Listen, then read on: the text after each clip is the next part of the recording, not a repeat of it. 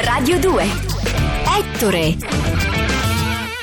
Vance Joy Riptide. Riptide poi vuol dire vortice di corrente, dove si può affondare, quindi è un termine che per un marinaio ha una sua importanza. Ettore Radio 2 oggi vi racconta la storia di Corto Maltese, del personaggio creato da Ugo Pratt e di un personaggio che ha attraversato tutta la vita di Ugo Pratt, che ha iniziato a disegnarlo su Sergeant Kirk nel 67 e che è arrivato fino all'ultimo episodio che poi doveva proseguire, ma era una saga che si sarebbe chiamata, che si chiamava Mu che se vi ricorda qualcosa fate bene, perché è il bellissimo programma che faceva Matteo Bordone qua su Radio 2. Vi stiamo raccontando Corto Maltese e per raccontarvi Corto Maltese serve avere presente che Ugo Pratt e Corto Maltese sono due personaggi non si capisce più bene chi abbia disegnato chi. A un certo punto potrebbe essere anche stato Corto Maltese a disegnare Ugo Pratt perché la sovrapposizione della loro per esempio della voglia di viaggiare, della sete di conoscenza, eh, di quello strano humor e finto cinismo, perché Corto Maltese è cinico solo sulla carta, certo sulla carta perché è un fumetto,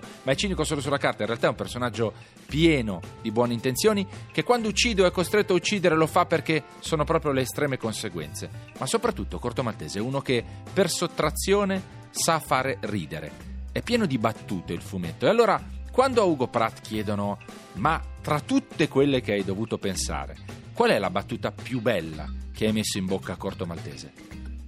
Lui si fa un bagno, perché è, è un eroe pulito, spesso si doccia, spesso fa i bagni. E in quel momento l'ho, l'ho, me, l'ho messo là così in questo disegno, che guarda verso il lettore e dice, ai ai Corto, stai per dire una coglionata. Ecco, e questa è una delle battute. Sentite in sottofondo, avete sentito la risata bellissima di Vincenzo Mollica perché Ugo Pratt era molto divertente e raccontare lo humor di uno come Corto Maltese può sembrare una contraddizione perché quello che vedete per immagini, nell'immagine statica, che non deve restare statica perché la fantasia deve farla muovere, ma è uno molto serio che ha un piglio molto serio, che ha sempre questo sguardo perso all'orizzonte. In realtà è uno molto divertente, che ha uno humor sottilissimo la caratterizzazione del personaggio è una delle cose meglio riuscite a Ugo Pratt. Corto Maltese dice di se stesso in un episodio che si chiama Tango Itodio a Media Luz: Non sono nessuno per giudicare. So soltanto che ho un'antipatia innata verso i censori, i probiveri.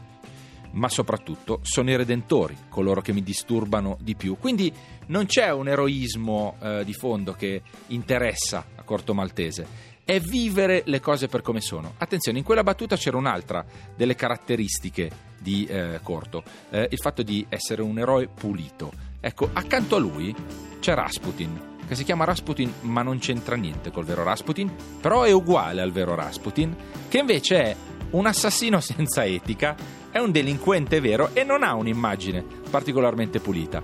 E molte delle avventure di Corto Maltese si giocheranno nel contrasto fortissimo tra loro due. Restate con Ettore di fare somigliare la tua vita ai desideri ed è quello che Ugo Pratt fa con Corto Maltese, fa somigliare la vita di Corto Maltese ai desideri. Però l'idea è chiara sul suo personaggio, nel senso che raccontare per immagini per Pratt significa disegnare. Quando gli chiedono, gli propongono di trasformare Corto Maltese in un film, lui ha dei dubbi, sono dei dubbi molto grandi, perché ritiene che sia sufficiente la vita sulla pagina di Corto Maltese. Pratt non vedrà neanche la serie di cartoni animati a fumetti che viene, eh, viene, fatta uscire subito dopo, anzi qualche anno dopo la sua morte, ma restava convinto in vita che non ci dovesse essere un film su Corto Maltese. È inutile fare un film su Corto Maltese perché esiste già ed è un film di Bar Lancaster. Il titolo di quel film è His Majesty O'Keeffe, l'avevo già ritrovato prima nei racconti di Mari del Sud, nelle storie di Jack London, nei personaggi di Conrad, di Melville, c'è sempre stato un po' un corto maltese.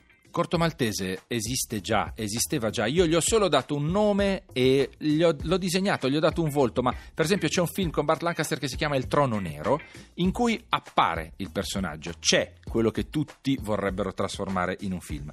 Il personaggio di Corto Maltese nasce nel 1887 alla Valletta. Malta è il posto che Ugo Pratt sceglie perché è perfetto, è un incrocio di possibilità diverse e lo fa nascere come figlio di un marinaio di Tintagel in Cornovaglia e la madre invece è una gitana di Siviglia.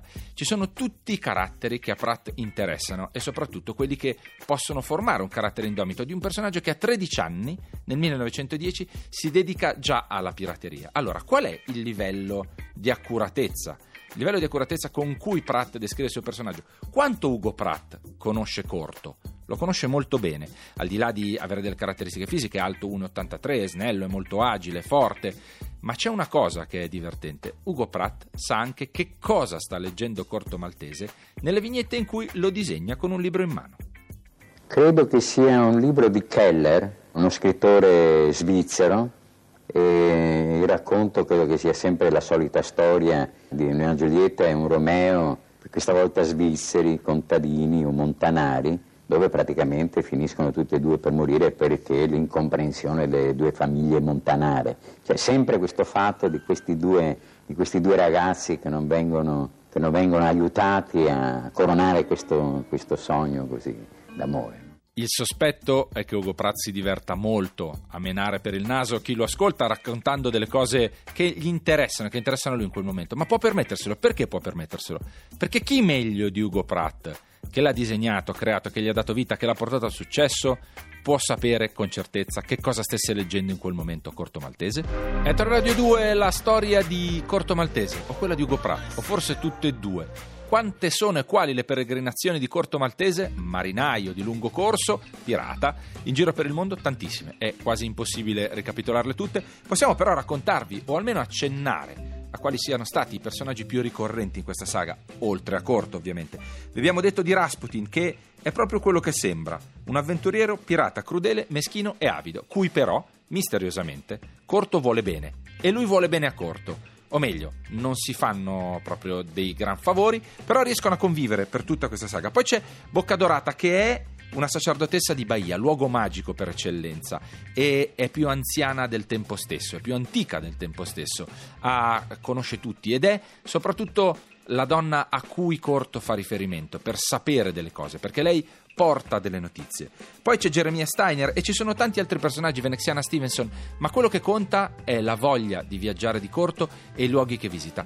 Ce n'è uno però in particolare, che vi abbiamo già citato in questa puntata, è un luogo a cui sia Ugo Pratt che Corto Maltese, eh, come derivazione ovviamente del lavoro di Pratt, è particolarmente legato come luogo magico. Uno dei posti più magici, forse il più magico per la mia fantasia, per il mio mondo, diciamo per la mia eh, educazione occidentale, è sicuramente l'Irlanda. Quanto è stato rivoluzionario Ugo Pratt eh, per gli altri disegnatori della sua generazione e per chi è venuto immediatamente dopo. Eh, ricordiamoci che Ugo Pratt ha disegnato e ha lavorato in un periodo in cui un certo tipo di fumetto eh, più evoluto era sottoposto a un setaccio ideologico. Bisognava disegnare consapevoli di quello che si faceva e del messaggio che si portava. E una certa resistenza di Ugo Pratt a quella censura, lo dice lui stesso al lavoro dei proviviri, dei censori, eh, lo porta a rifiutare e a, a volte essere anche accusato eh, di essere ideologicamente lontano, per esempio pubblicava su Linus ma veniva accusato di essere un fascista, cosa che lui era stato eh, nella, nella, prima gioventù, quando aveva combattuto nella decima massa. Ecco, lui si tiene lontano da tutto ciò, dice che a lui interessa il lavoro e il disegno e la libertà. Chi ha ereditato da lui questo senso? Milo Manara è stato uno dei suoi primi, più importanti e più bravi allievi.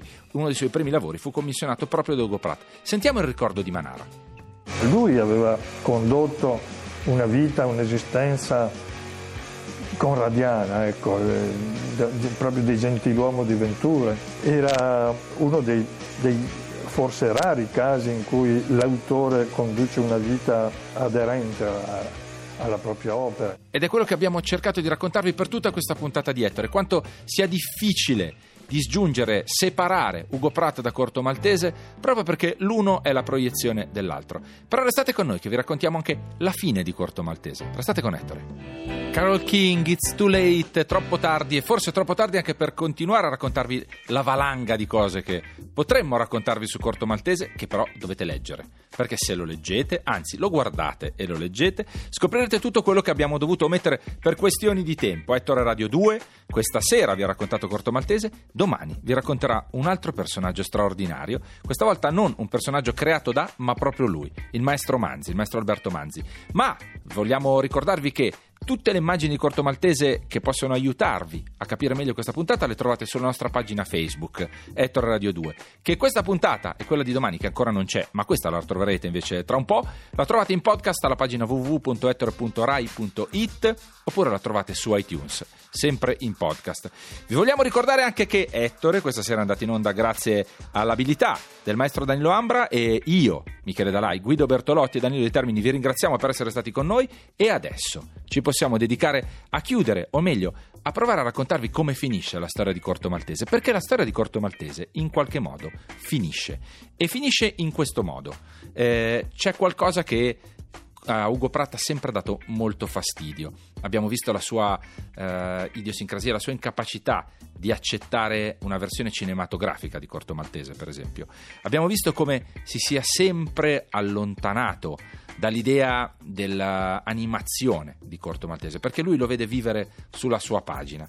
Però Corto Maltese, dopo le sue infinite avventure, dopo aver conosciuto più o meno chiunque, incontra anche Stalin a un certo punto, un giovane Stalin che fa il lavapiatti, che lavora come cameriere. E dopo aver conosciuto chiunque, lentamente sfuma, sempre di più, e poi sparisce. Perché Ugo Pratt aveva un'idea della sua creazione e del suo personaggio. Stava bene nel tempo in cui viveva. Non sarebbe stato bene per sempre, perché Corto Maltese non morirà Corto Maltese se ne andrà, perché in un mondo dove tutto è elettronico, è calcolato, tutto è industrializzato, è consumo, non c'è posto per uno come Corto Maltese.